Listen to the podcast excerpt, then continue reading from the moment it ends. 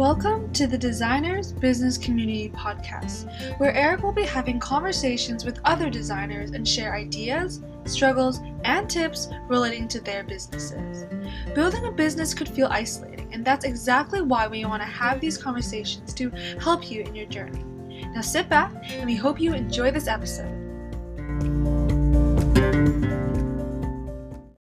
Welcome back to our Designers Community Podcast. I'm Eric Lee, and in this episode, we get a chance to talk with award-winning interior designer Risa Pollard. Not only is she the founder and lead designer of Beyond Beige Interior Design, she was also recently recognized as NKBA's Designer of the Year of 2021.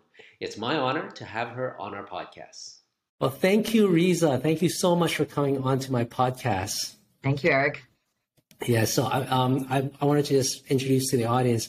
Risa Pollard is with Beyond Beige, and she's local in my town, Vancouver, and she's done amazing work, won some great awards. The most recent one, I think you were recognized with the NKBA as Design of the Year, right? Was that it? Yeah, that's right. I was awesome. Shocked to achieve that for not the second year in a row, but two times. So to get it this year was very flattering. Oh, that's so great. I love seeing people excel in their field. So congratulations. Thank you. Yeah.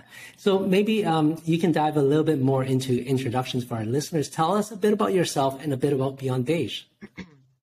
So Beyond Beige has been operating as a full service design firm for a long time. I think we're in our 18th or 19th year now. Wow. And so we do a really wide range of projects, which keeps us from getting bored. So we have a lot of diversity, which I really enjoy. That's not in, you know, that's by design. And we just really enjoy bringing the aspects of the client's personality, their desires as to the way that they want to live and their connection to their environment into a residential space. So that's where we really thrive with the residential. And then we change that philosophy to commercial with, you know, what is the underlying thing that we're actually selling? What's really happening here? It's obvious to say, oh, it's, you know, a barbershop, we're selling haircuts, but the underlying thing is that you're selling, you know, a social atmosphere and just different things like that. So, so that's sort of the philosophy of Beyond Beige, is to take each project on with a lot of insight into what's behind the obvious, and to enjoy each project. Right, for sure. Right, if we can't enjoy what we do, then why are we doing it? That's right. Yeah. No, that's great. I'm glad you found that for yourself. Yeah. Let's explore a little bit about when you first started business. I'm curious, have you always known that you'd be in business for yourself? And what was the impetus of you starting your own business? Just the opposite, actually. My family, bless them, did not believe that interior design was a profession. They supported it as a hobby and thought that it would make a great pastime in my spare time. And so I really went forward thinking that I would do something more academic in their footsteps. I, you know, went to UBC and came out with a bachelor's, still having no idea what I was doing. And I ended up, ironically, working at the downtown library and venturing down a path of being a librarian, which seems truly comical today, and comical to most people. So I tried a whole bunch of different things with this kind of background noise of design continually nagging at me. And so it, in my world, it took me a long time to settle on the fact that this is really what I was meant to do. And I guess there's a beauty in finding that out by trying everything else out first and then coming back to it. So you know that it's something that's really drawing you. And so, and so after doing a number of other things for quite a long time, I went back to school and went back to BCIT. And I found it so interesting to realize that although my instincts were there, and some people I believe could be schooled and never have the instincts, right. The reverse was also true, that there was a lot of formality to what you learn, and there is, it's not all subjective. There are better practices to follow. And so it was of great value to go back to school, and it wasn't just something that I was like meant to do. You have to learn to do it as well. And so it came out with what I felt was the combined elements of the intuition with the formal training. Yeah, that's great. So you kind of had the best of both worlds, I guess, that way. Yeah, I felt like I was ready to go at that point. Mm-hmm. So well, were you always quite entrepreneurial, or this was your first business that you ventured into? I was. When I think back on it now, I did have an entrepreneurial spirit. Again, my parents did not, and so they didn't really want to harness that spirit. Right. So I, had many ventures that I did, but I don't think I actually believed that I would become an entrepreneur and become a business owner until it was just really there in front of me. And I almost felt like I had no other option. Right. So why did you pick starting your own firm versus working for someone then at the time? That's a great question. It was sort of a default. I started my business in a furniture store, and it just kind of exploded. And so the next thing I knew, my passion had really come forward. And so I didn't really have relativity to the fact that suddenly I had all these clients and I was doing everything live and learning as I went, and it was just really growing exponentially, but not with any kind of management or control attached to it, just with straight desire. And then the furniture store owner turned around and told me that, in fact, he did not want me to be doing that. He wanted me to be running the furniture store business. And so I sort of had a decision to make, and I thought, I think I'll just go and start doing this on my own. And so I, took my pencil box of supplies and went to my room and started a business. And I can look back and laugh at it and now, but certainly I don't know that I would recommend it. Right. Yeah, exactly. It's a daunting task. So I'm proud of you for just jumping in there.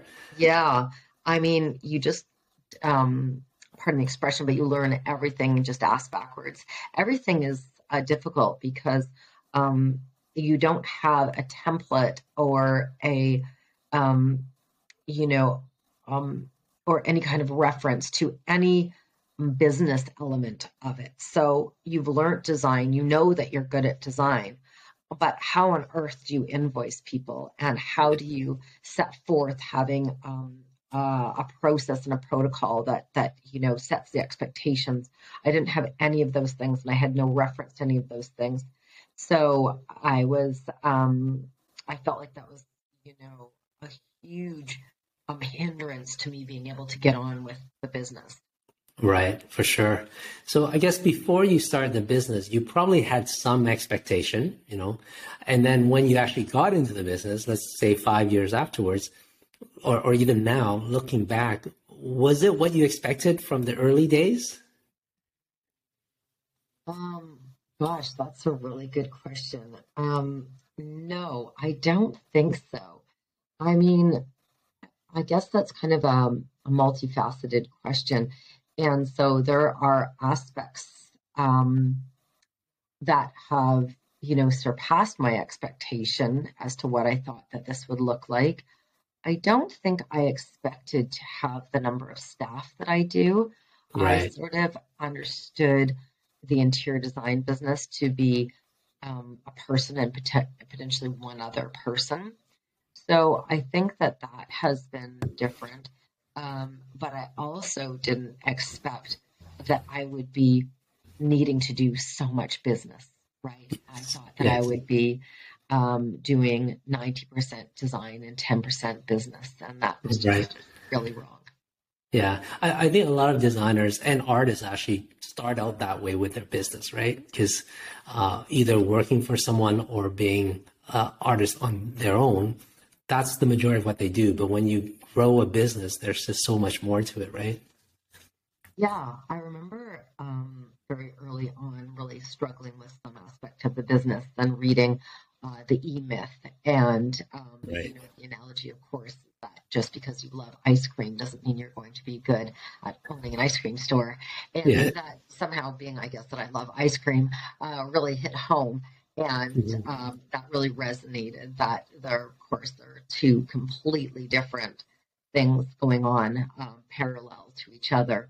And that I was obviously quite good at the actual design, but really not good at running a business. I mean, as mentioned, I didn't have a mentor. I didn't have parents that had any entrepreneurial spirit in them whatsoever.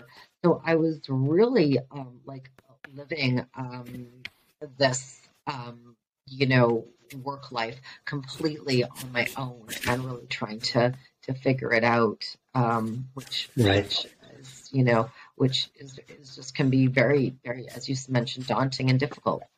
Yeah, I remember also because I started similar to you, just home office, growing one like by myself and then taking on one staff. But I remember early on as a owner, as business owners, we can talk, but it's a little bit lonely up there, right? Because you can't confide in your staff, obviously for confidentiality, and you don't have colleagues. So yeah, there is that a bit of that aspect of who do I go to and where do I turn to? Right? Yeah. So, yeah, that's was very true. And there wasn't the same, I mean, back then, I feel like I'm talking like a person that's really old, but back then there wasn't the same level of connection online, right? So you didn't have like groups and meetups and all of these different things that you could potentially tap into now to have some camaraderie on what you're going through. It was very much, and I actually, not only did I not know anybody that was really entrepreneurial, but I also didn't know any designers. So I was really just going at it blindly. No, that's true. And even if, like, again, I'm applying to my growth, the only designers that I can really confide on were the ones in my class, because the mentality is, well, it's hard to go to a competitor and ask them and share struggles, right? That's just unheard of. Yeah, that's right.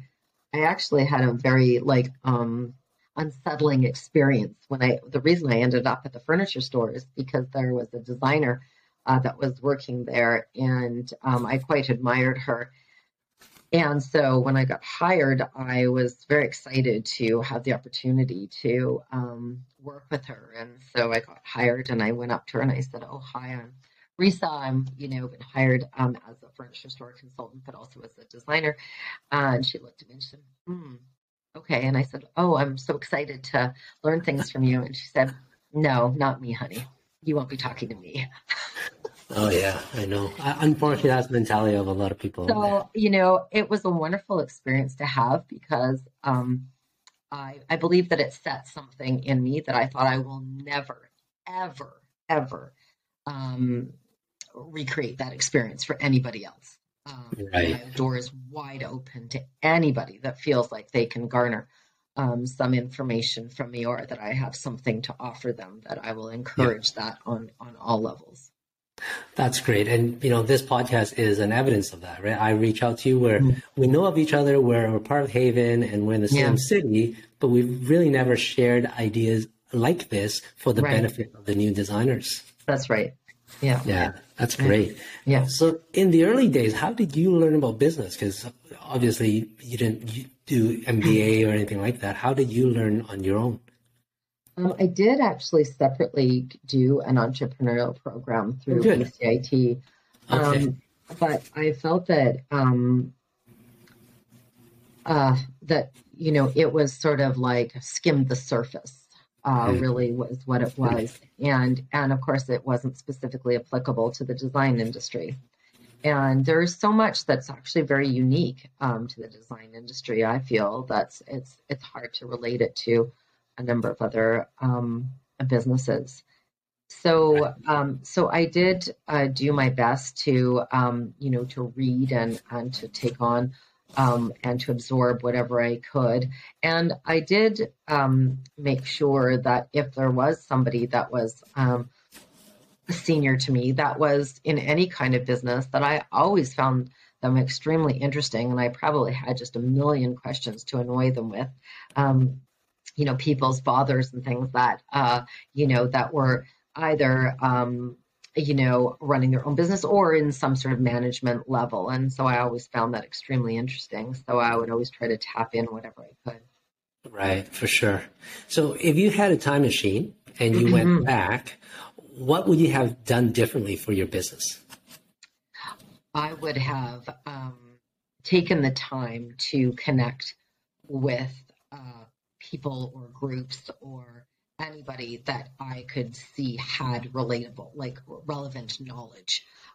And so, or going and doing some sort of internship or anything to be in that real life sort of arena, and to be trying to connect with people, because there is just so much that you can download from somebody that has, if you're interested, that has knowledge and experience that they're willing to share and offer. That is so valuable. Like, you know, things that like they might even see as being like almost too basic to relate to you. But if you're there and asking the question, you know, there's just layers and layers of information that you can take in that that will just set you free of being so bogged down in all of these different things, or just trial and error things that like are more error than trial, right? You know, but, and so I can 100% say that I would just have been more patient, right? So that I could have taken the time to have, you know, maybe that first connection didn't work out, but there would have been future ones that potentially could have, or I could have worked in a firm, or I could have reached out to more designers that that may have possibly, you know, connected with me. So that is definitely one big thing that I can look back on and see. Yeah, for sure. So early on in your career, who did you look up to, whether it's on the design side or the business side? Were there any ones that you like looked up to or was aspiring to be? Yeah, I mean, gosh, I'm going to probably date myself now. So, you know, I was quite obsessed with Sarah Richardson, and then further to that, there was a number of other designers probably that I sort of admired. And of course, you know, I was aware of Kelly Wearstler and some other designers. And then, so there was a number of them that I would, like I'm trying to remember because I was going to say follow, but of course back then I wasn't following them in the same way. So I was aware of them, and I would, you know, I would probably get books on them as well, what I was doing. Yes, I do remember my first Kelly Wearstler book, and being very, very excited to go through that. So, so that I did find really helpful. And then I hadn't been in business for that long when I had this amazing opportunity to go and visit Jamie Drake, who is a U.S. Interior designer for the stars. And so I went to meet him and hang out with him for a little bit. And he was just such an amazing character. I mean, I just needed more time, but I mean, he was willing to indulge me in anything I wanted to know. But he was just obviously at that point was like, he was like a larger than life character. It was like me meeting the Queen or something, right? It was just, it was a bit much to feel like there was anything very relatable, but it was a really great experience. That's great. So let's talk about some tips for designers. You know, think back to the days when you were trying to get your first project. What tip would you give to a new designer trying to get their first project? I think that the first thing, I guess even before that, is just I hear from a lot of designers today, like, that this is a very competitive industry. And so to not find that daunting, to not allow yourself to, like, if you are committed, like, you put your blinders on and you go for it. You don't care what anybody says about how competitive it is and how many people there are. Like, you're going to find a way. And that's really what it takes today, is to not let anything get in your way and to you know, you just keep going. And so when you start out, you might have a lot of projects that maybe you have a lot of people that you're trying to connect to, and you're not being successful that way, or you're trying to get an internship, or you're trying to get a job, and you just have to that perseverance is so important.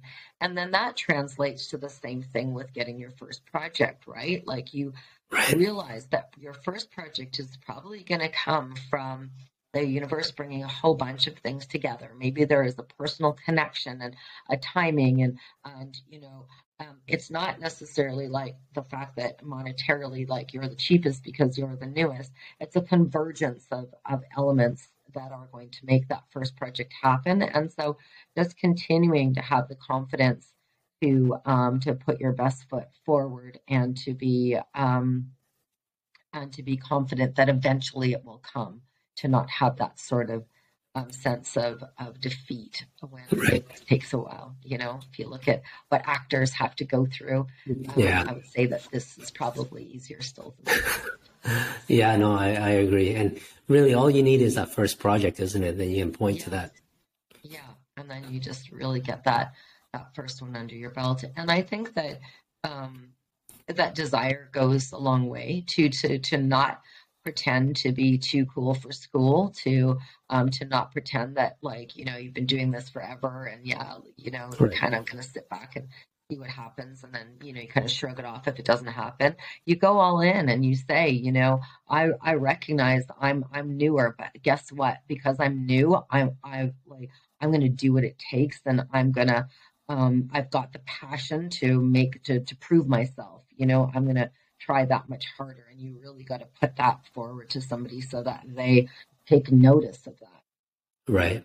Yeah, those are two great tips for new aspiring designers, for sure. For new aspiring designers, how important do you think is the understanding of the business side of things? Oh, I think it's potentially more important than your skills at design. that important. Yeah. Let's put it that way.